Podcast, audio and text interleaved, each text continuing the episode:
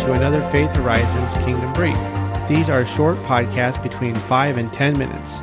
The purpose of a Kingdom Brief is to share highlights from ongoing Kingdom activities and announce events in Kansas City. Well, today we have Amy Mahoney back on the podcast, and we're going to be going over a little bit about KC key holders, and I'm really excited just to kind of catch up with where they're at right now as we're going into the new year 2023, and then also we're going to bring up the subject of identity, which, uh, if you know Amy, identity is is a center point of the heartbeat that she has in this world. Thank you for having me back. So, can you just tell us just a little bit about where KC Keyholders is at right now? Yes. So, we have been sitting down and having a lot of conversations over the last several months with several different churches. We are really making a push for the beginning of the year. You said the beginning of the year. My understanding is there's a lot of things that are going on at the beginning of the year anyway, right? There is. Um, the beginning of the year is a reset for for the church as a whole. Makes a lot of sense you know, people are coming off the holidays, they come in, and a lot of churches typically set aside either the month or or a week or two at the beginning of the year to kind of recenter, pray. Some people pray for the word for the church for the year. Sometimes they pray for various other points of it. And so what we are hoping to come alongside churches and to say, okay, you know how great it is that first month in January. Yeah. Let's add a couple more months on. Grab another That makes day. a lot of sense. Yeah and you know let's let's see what it looks like to do it in february just just once. You know just grab a night and open up and have prayer and worship and just continue it on so you don't lose momentum after the first of the year. Yeah it's almost like you know we set aside this time we're going to go and have a relaxing vacation and we we learn a lot. Oh my god we're, we're kind of detoxing from our normal lives. And then we go back to our normal lives and we forget everything we learned on vacation Right. Well, you know, everybody with their New Year's resolution come in strong in January, but, you know, by March or April, it's, you know, how many people are still going to the gym?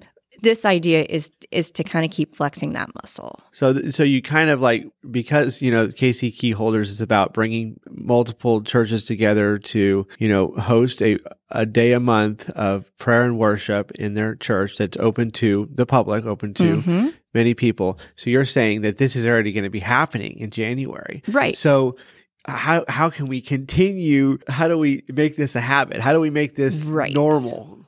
Exactly. You know, the the wheel's already moving and we're not trying to recreate it.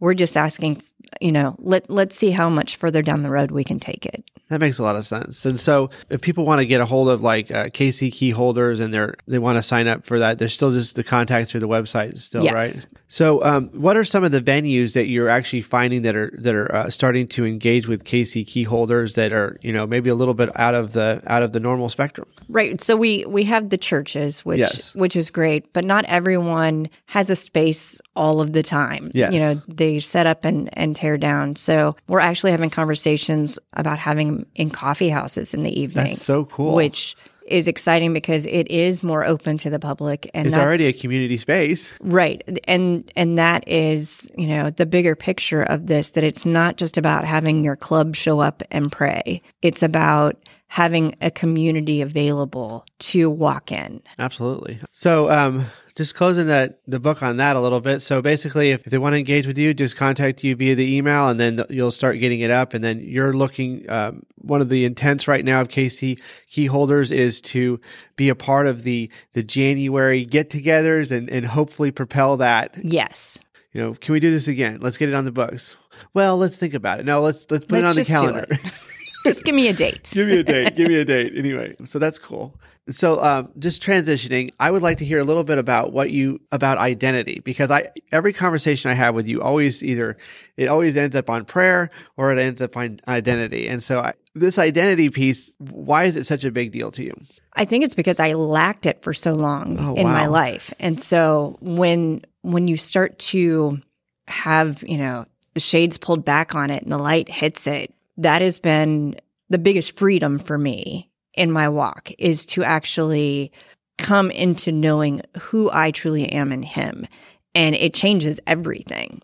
It, it changes my outlook on every situation from the time I wake up to the time I go to bed to I was awake at 3:30 this morning for no reason, but I woke up with a song in my heart and it turned into a prayer and that was just what we do because it's relational. And I just feel like it's funny. I had a, a conversation with a friend of mine about the fact there's a place that God kind of puts in each of us that as we grow into it and we, you know, go through the, the pounding on that finishing table um, we've had that conversation you know as as you're being molded it almost turns into a superpower yeah um, you have this outlook and this ability that maybe not everybody does but it's then your job to go and share it with others and so i feel like not knowing my identity for so long i don't want anyone to be living in that jail cell Yes, yes. When it could be opened that much more easily. So, so you're saying so what the